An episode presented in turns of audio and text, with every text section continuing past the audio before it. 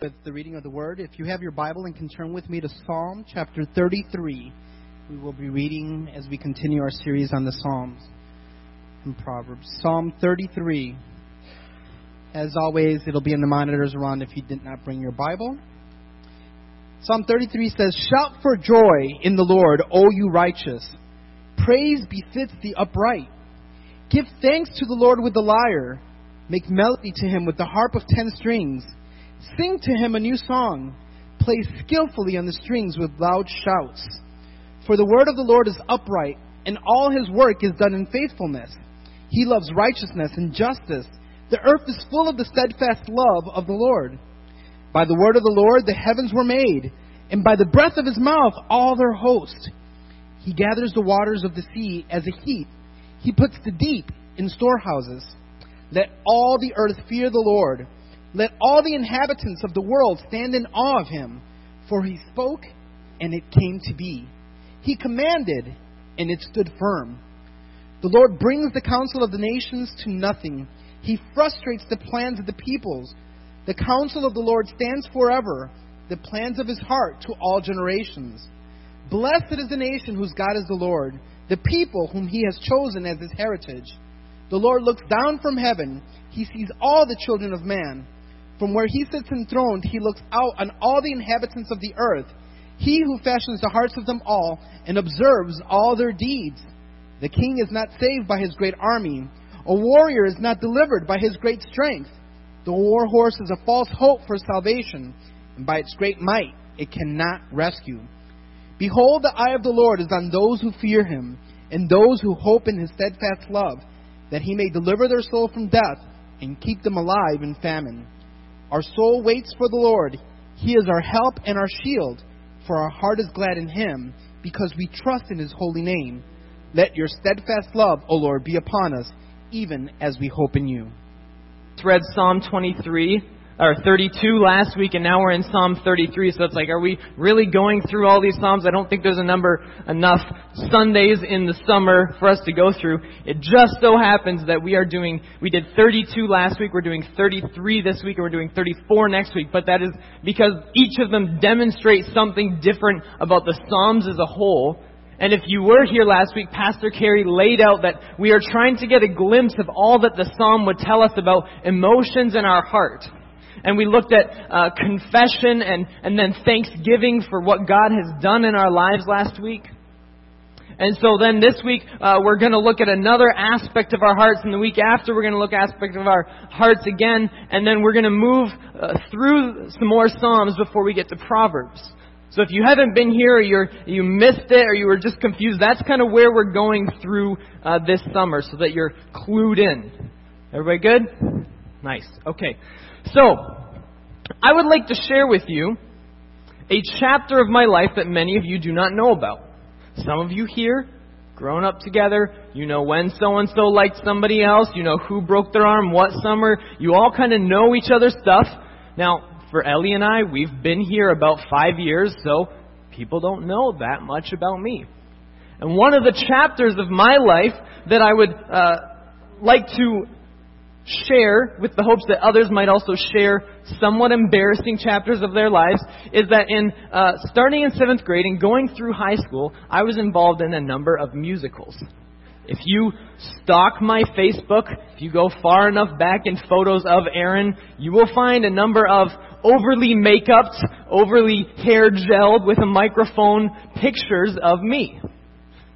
Now, as embarrassing as that part is, I still love musicals. I could go to a show downtown or I could go to a high school performance and I just love all of it. I love the, the show of it. I love the camaraderie that you see amongst the cast and, and they're, they're so great to me. In fact, uh, a couple of weeks ago, I got to see Annie and Thomas in The Music Man Jr. And having been in it when I was in seventh grade, I was just like singing along and elated and Ellie had to tell me, you gotta be quiet because you're not in this show. I love them.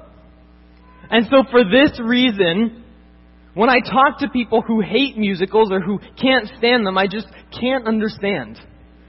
In my opinion, God is just working a little bit more. You know, they started that sanctification process a little bit further back because it's, it's a musical. How can you not like it? But if you've met these poor lost souls, then you will also know that most often their frustration is that it is so ridiculously fake. Life is not like this. When does everyone, anyone in the middle of high school dance through the halls and, and declare their love for Zac Efron or whatever, whoever it may be? Life doesn't go like this. Yet one of the most popular musical songs is Singing in the Rain, where he joyously declares after uh, meeting the love of his life in the middle of the night in a rainy street, I'm singing in the rain, I'm singing in the rain. It would be like me going across the street to Bang Bang which Bang Bang makes it into way too many of our sermons, by the way. Bang Bang. And going there and sitting and, and declaring to everyone in the patio around, I'm sitting and eating my pie, I'm sitting and eating my pie, what a wonderful feeling, it's so yummy. That would be ridiculous. If, if somebody sprinted onto the train platform and jumped into the doors before they closed and then burst out into song, if you were on the train, your immediate reaction would not be, this is great. Your immediate reaction would be like, why did this guy get in my car? It's always my train car. Because we don't naturally burst into song. It's not normal. It's weird. Life is not a musical. But should it be? Open to Psalm 33. The writer of this psalm, who we are going to refer to just as the psalmist this morning, because we don't have, like last week, it doesn't say a psalm of David. It just gives us that the psalm and it goes right into it. So the, the psalmist this morning says this. If you're in Psalm 33, look at verse 1. Shout for joy in the Lord, O you righteous. Praise befits the upright. In other words, Sing to God, you followers, you believers. The New International Version in the second line of this verse says, It is fitting for the upright to praise Him. We may not know who wrote this psalm, but we sure know who it was written to. Those who consider themselves righteous. Those who are upright. Those who are living a life that is uh, found in God. Thus, many of us here this morning should gladly place ourselves in this category and thus we are on the receiving end of this instruction.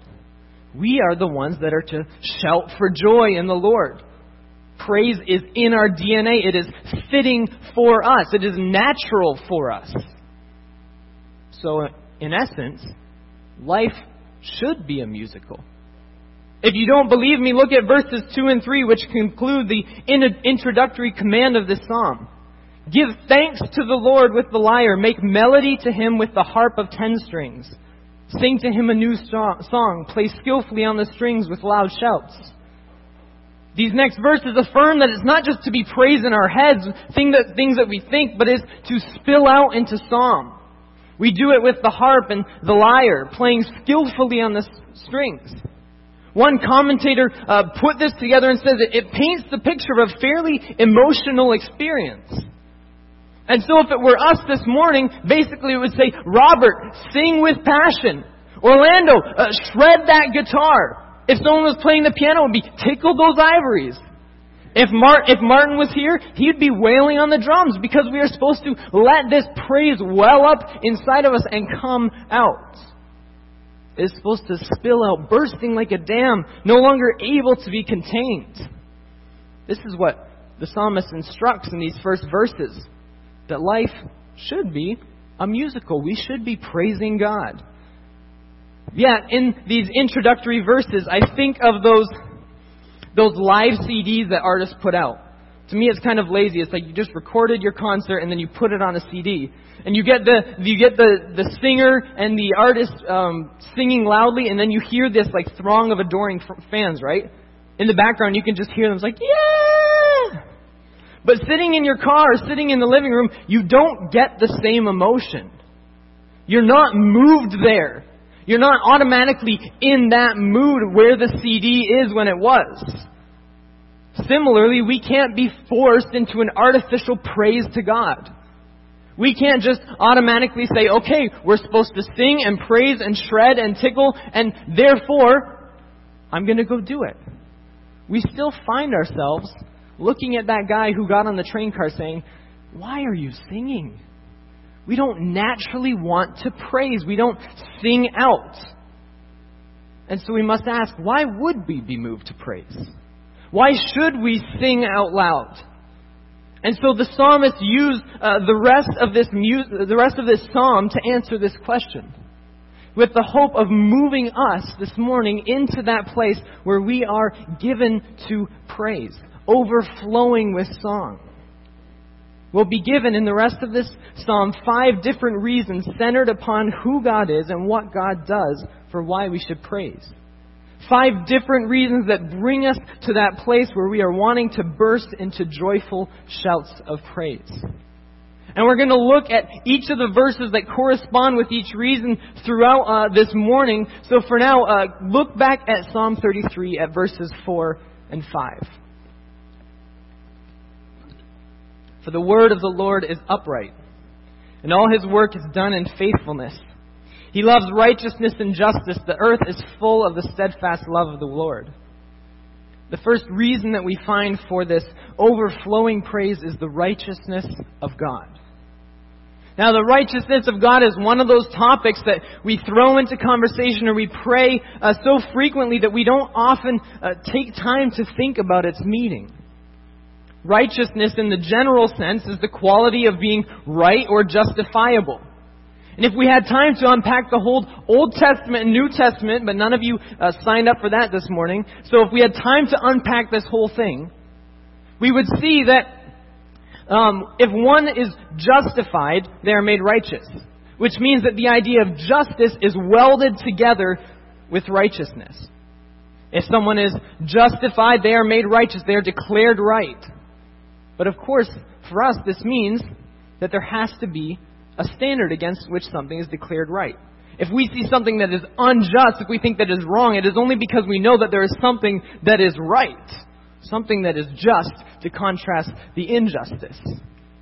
And if we were to look at the Old and New Testament, what we would get in this entire picture is that that which is righteous, that which is just, is God. But to move us to the point where this uh, righteousness of God is worthy of our praise, the psalmist breaks it up into four different lines. He first writes that the word of the Lord is upright. All that God says is true. It is right. If He declares it, if He whispers it, if He says it, it is true and right. None of us this morning can say that. None of us can look over the past week and say, all that I've said, everything that I've said to anyone, and even in uh, my own kind of mind, everything can be characterized by one word, righteousness. None of us can say that. But God can. All that He says is true. If, if uh, He says something, it is characterized by righteousness. And the righteousness of His Word is then in the second line affirmed through His actions. We look at all of God's work from the first moment of creation to his orchestrating of our daily lives today, uh, everything is faithful.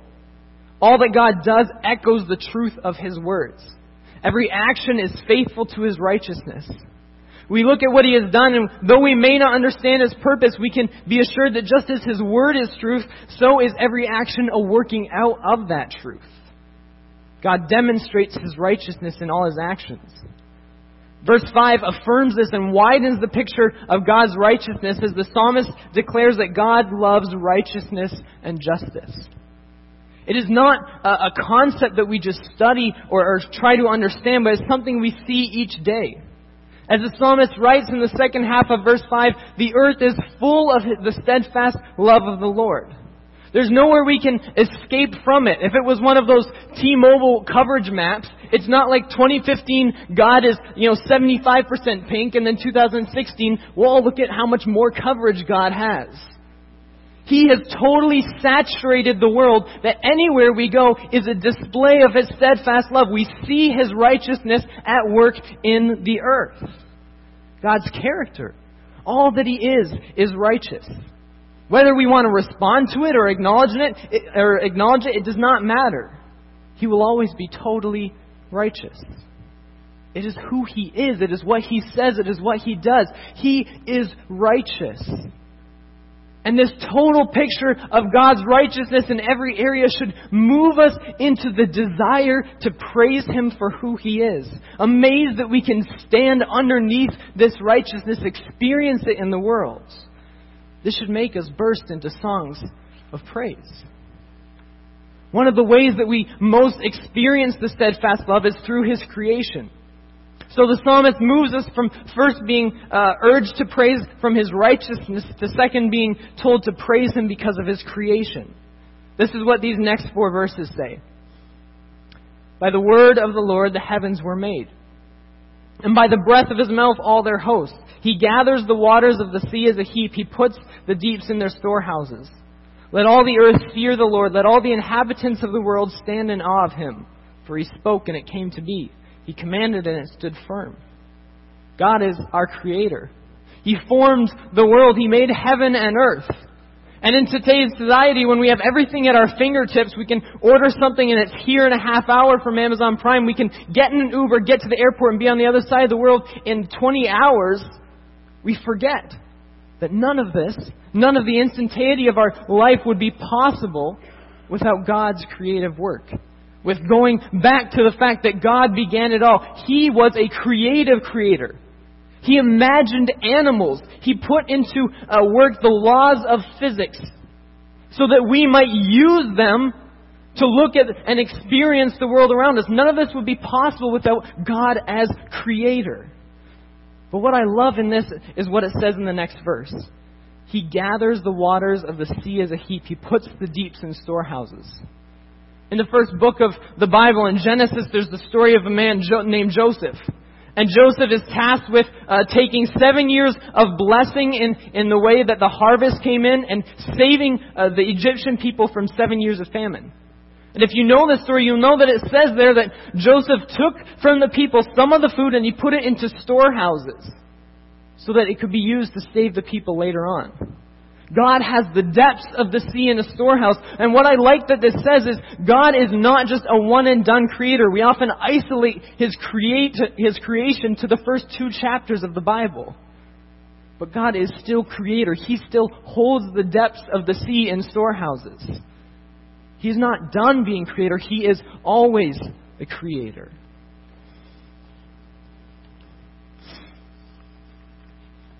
The magnitude of this reality causes the psalmist in verse 8 to take his eyes off of uh, those who would believe and those who know this and focus on the entire world. He says that all who see this should be drawn into fear, that all inhabitants of the world should stand in awe of God. If every human acknowledged uh, the creative work of God, they would stop, mouths open, bodies frozen, trying to untangle these feelings of fear and awe, not knowing what to do.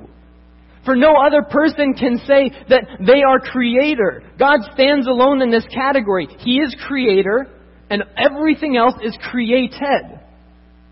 And if the whole world realized this, they would stop in awe and fear. But for those of us who are upright, those who are righteous and faithfully follow God, our awe should give way to praise. Our fear give way to song. Knowing that He can still gather the seas in a heap.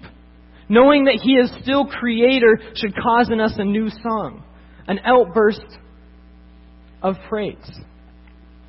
Life should be a musical. We should be given to praise because God is Creator.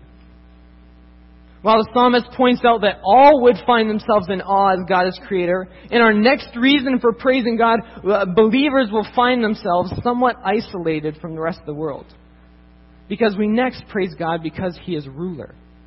Look at verses 10 to 12. The Lord brings the counsel of the nations to nothing. He frustrates the plans of the peoples. The counsel of the Lord stands forever the plans of his heart to all generations. Blessed is the nation whose God is the Lord, the people whom he has chosen as his heritage. I will be the first to admit that when approaching verse 10, I came at it thinking, yeah, there's a lot of people who I hope God frustrates their plans. You look at our country right now and you're like, God, this has got to be one of those nations that you're like, you're just going to take out that counsel and you're going to put in your own. I know that, friends, and I think, man, his plans, not righteous, God's going to overthrow those. But this is not what the, what the verse is saying here. The psalmist is declaring negatively what he will next say positively that all plans that are not of God, ones that he has not ordained, will come to nothing. That even for us, if we think we're doing something right or if we think eh, this is the right way to go, it may not be of God. And thus will come to nothing. The dividing line is not only, he only takes out those who do not know him. It's not those who are a little more wayward and a little more uh, on that rough edges. The dividing line is if it's a plan of a person or a nation. A plan that is our own and not God's. So then why is this an encouragement to us? Why does this cause us to sing and to praise? Because God thwarts these plans so that He might enact His own. Think back to our first reason to praise. God is righteous. And if you, all that He says and does is righteous, therefore any counsel of His heart, any plan that is going to stand forever is also righteous. The Lord is not squashing the, man, the plans of man out of spite, but out of love because He has a completely righteous plan. These are, as verse 11 says, the plans of His heart. They're an outflow of who He is, and we, as all other generations already have, we experience His righteous rule over us.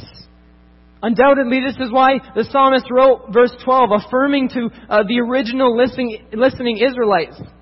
They should praise God for being their ruler, because they being his chosen nation, we're already being blessed. As God continues to work out the plans of his righteous heart, we are also blessed. If you're here this morning, you know that uh, God is your Lord and Savior, that you can also have the assurance and you know that your life has been blessed. It may not feel like it in the moment. You may not quite see it, but that's because it may not be your plan that you think is being blessed. It may not be uh, His plan that you think is being blessed. You may think that it is uh, something that God has ordained. But in reality, you're not seeing it because God has something else in store. But the great assurance is that He rules in His righteousness, and that those are, who are His are blessed as a result. And in a society and culture like the one we are in now, this should be great reason to praise. To know that no matter what goes on from the highest uh, of rulers in our nation to our next door neighbors, that at the end of the day, they are not the ones in charge. That their plans will one day be thwarted because God has a completely righteous plan for all generations. And this should cause us to burst into praise, to sing a new song to Him as our ruler. We can praise Him for being the righteous ruler knowing that in the long term that He is in charge, but we can also praise knowing that He is involved in our everyday lives. So read with me verses 13 through 15. The Lord looks down from heaven. He sees all the children of man. From where he sits enthroned, he looks out on the inhabitants of the earth, he who fashions the heart of them all and observes all their deeds. Last weekend, my parents were in town, and uh, we found ourselves in our apartment flipping through the few channels that we get. And amazingly, on TV were the gymnastic Olympic trials. My mom loves gymnastics, so we, we kept it on for the sake of her. But I have to admit, I find what these gymnasts can do, these athletes can do, incredible. Because we were watching this like seeming, seemingly 10 year old girl flip her way on this balance beam, and she was doing incredible things. But as I was watching, I couldn't help but notice something. In this arena of thousands of people watching, friends watching, family watching, out of all these people with their eyes on this girl, only two were watching as intently, or more intently than anyone else. These two were so zoned in on this girl that it made everyone else look like they were sleeping in comparison. You could have probably danced in front of these people and they were zoned in on her. Because these two women were the judges. They were sitting at a table just off of the mat, giving this athlete a score and taking notes on everything that she did. They were focused on watching her more than anyone else because these two women had the power to affect the next three months of her lives, of her life. Whether she would go to the Olympics or not. And when we read verses 13, 14, and 15, the psalmist makes clear this is how God is watching us. He is intently looking down on us, observing all that we, we do, viewing our everyday because He has a say in what happens. He is our creator and ruler, but He has not just left us to run about our lives. He's not a far off observer in the, the very top of the stadium eating his popcorn and saying, well, well, they messed that week up. Oh man, they, they sinned again. I guess, you know, I'm just going to have to watch and switch to this other seat so I can get a better view of them. No, these verses indicate through his, through saying observing and watching and seeing that he has a constant care for us as mankind. He is intimately watching us, seeing what we do because He has a say in what continues to happen. And He watches ready. And this becomes the basis for the fourth reason to praise because His goal in watching us and observing all our deeds is to be our deliverer. Look at what verses 15 through 19 say. The king is not saved by his great army. A warrior is not delivered by his great strength. The war horse is a false hope for salvation and by its great might it cannot rescue. Behold, the eye of the Lord is on those who fear him, on those who hope in his steadfast love, that he may deliver their soul from death and keep them alive in famine. The Lord watches us because he is the only one who can protect us. In the time the psalmist would have been uh, calling the Israelites to praise, the kings of their day would have uh, casually bragged on the size of their army to just dissuade other nations from attacking them. This is how big my army is. You don't want to attack. In the pure physicality of war at that time, the, the determining factor was the strength of a warrior. That was the bragging point.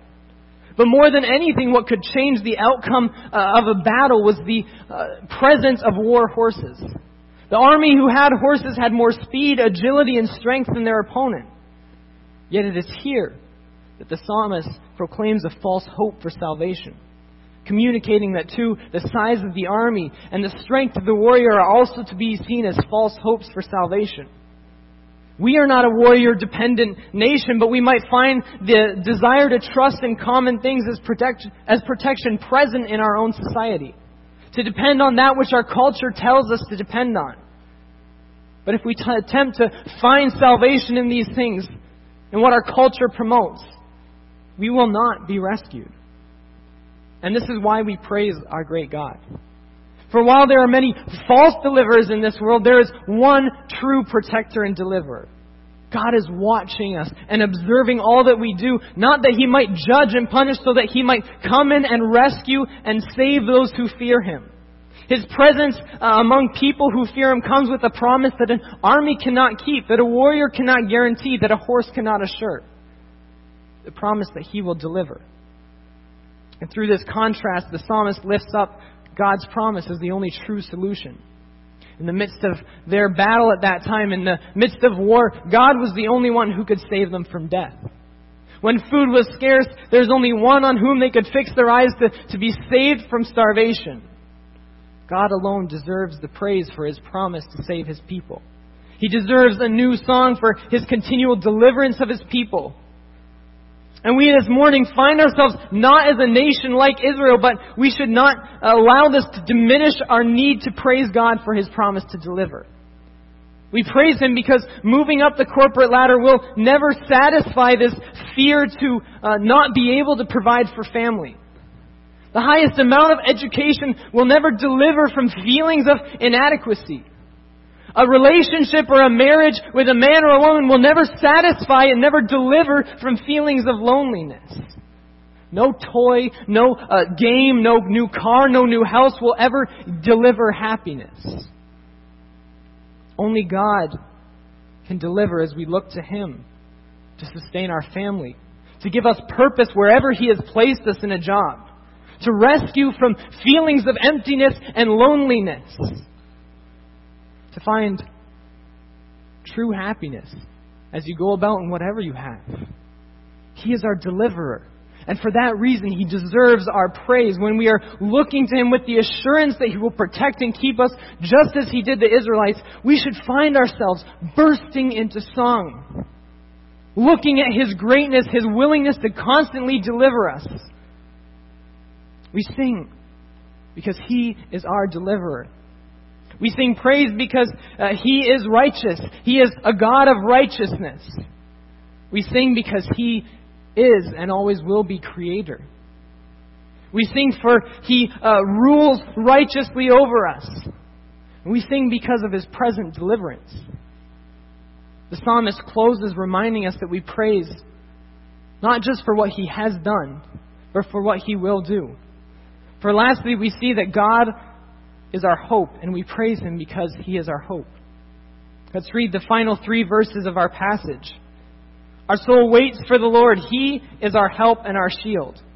For our hearts are glad in him because we trust in his holy name. Let your steadfast love, O Lord, be upon us, even as we hope in you. In this final reason to praise, we move from looking at what God has done to what he will do. Since he created the world, he has demonstrated why he is worthy of praise. He has been righteous in all that he has done. He has ruled the world and holds back the depths of the sea. He has thwarted the man's the plans of man, and he has been a deliverer in the midst of struggle.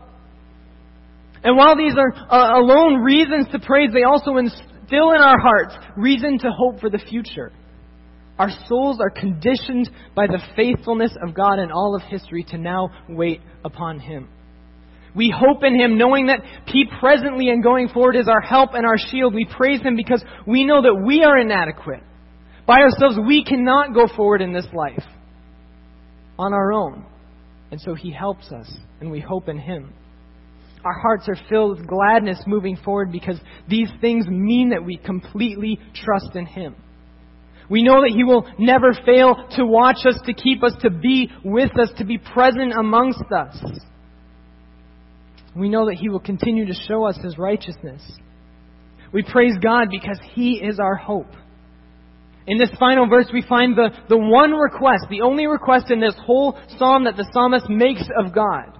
The only thing that he addresses to God, he says in this last verse Let your steadfast love, O Lord, be upon us, even as we hope in you. Keep demonstrating your love for us, O God. Keep giving us reason to praise you.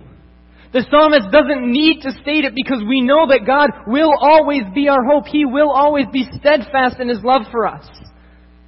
But in essence, the psalmist is saying, God, we praise you. This is why we praise you, but keep giving us more reasons to praise you. Let us keep hoping in you as we go forward. Give us further reason to burst into songs of praise. We are to be a righteous and upright people who make music with the harp and lyre, who uh, tickle the ivories, who uh, shred on the guitar, who make sounds and shouts of music and praise to God. When we see His ruling at work in, in our own lives, when we see His righteousness, when we experience His creation, when we feel His deliverance, and when we see His hope going forward, oh, that we would be moved to sing and to dance and to praise our God. Life for us as believers, in one sense, should be a musical. And as I think of this this morning, I don't want us to go away just singing these last two songs a little louder. I don't want that to be our, our closing thought. I want this to be a, uh, something that we walk away with in two specific ways to put this into practice. So there are two tangible things, and this is the first. I believe that we're called to specifically praise God. Now it'd be easy to claim, yeah, I, I, I sing in church and I listen to K-Love or Moody Radio. But I think that this song is call, this psalm is calling for more intentional, specific praise. And the greatness of God, His righteousness, creation, rule, deliverance, and hope deserve intentional praise. So I think that we as a church should do better at praising our God intentionally, knowing and loving and serving Him, and making outward praise. Praise is the audible, outward expression of joy, and that is what our God deserves for us to outwardly express and proclaim that we find and we see His goodness and righteousness. So go out this week and find a couple of songs, put it on your Apple Music or your Spotify playlist, and joyously declare them when you're by yourself. Take your whole car ride to work and, and get that playlist ready and just take that time to declare the goodness of God. Find times to specifically, intentionally express your joy. Secondly, specifically praise God. The first was specifically praise God. This is specifically praise God. Because when we hear a command to praise, it can easily get swept away in praise for all that He has given us. To switch the attention off of God and put it on ourselves to say, God, thank you for what you've done for me. Thank you for how you were sustaining me. But I think we need to pause. As much as that stuff is good, we need to take our eyes off of ourselves and what God is doing for us and put it on Him sometimes. To glorify Him, to praise Him for who He is. That He is righteous. That He is creator. That He rules over us. That He is our deliverer and that He is our hope. Regardless of what we do, He is still all these things, and there is so much more that we have not covered this morning. So spend time specifically praising God. Declare to Him who He is and what He has done. Take our attention off of ourselves and put it on Him. Audibly declare, outwardly praise who He is. And so, as we close this morning, as the band starts coming up and our prayer counselors uh, come here to the front, I ask that we would close this service together, lifting our voices in praise. Specifically, choosing to do what we have been made partially to do. That it is in our DNA to praise God. If you need to pray, if you have a prayer request and you want prayer for something, please do come up and praise with, pray with one of these people. But if you don't, I ask that this would not be a time when we gather up our things, when we get ready to go downstairs, when we uh, start excitedly thinking about the bread and the coffee downstairs. Let's let this time be a closing time when we lift up our voices, passionately declaring, letting it well up inside, knowing what God has done as we praise Him. Let's declare outwardly expressions of joy for who God is and all that He has done. Let's stand and sing together.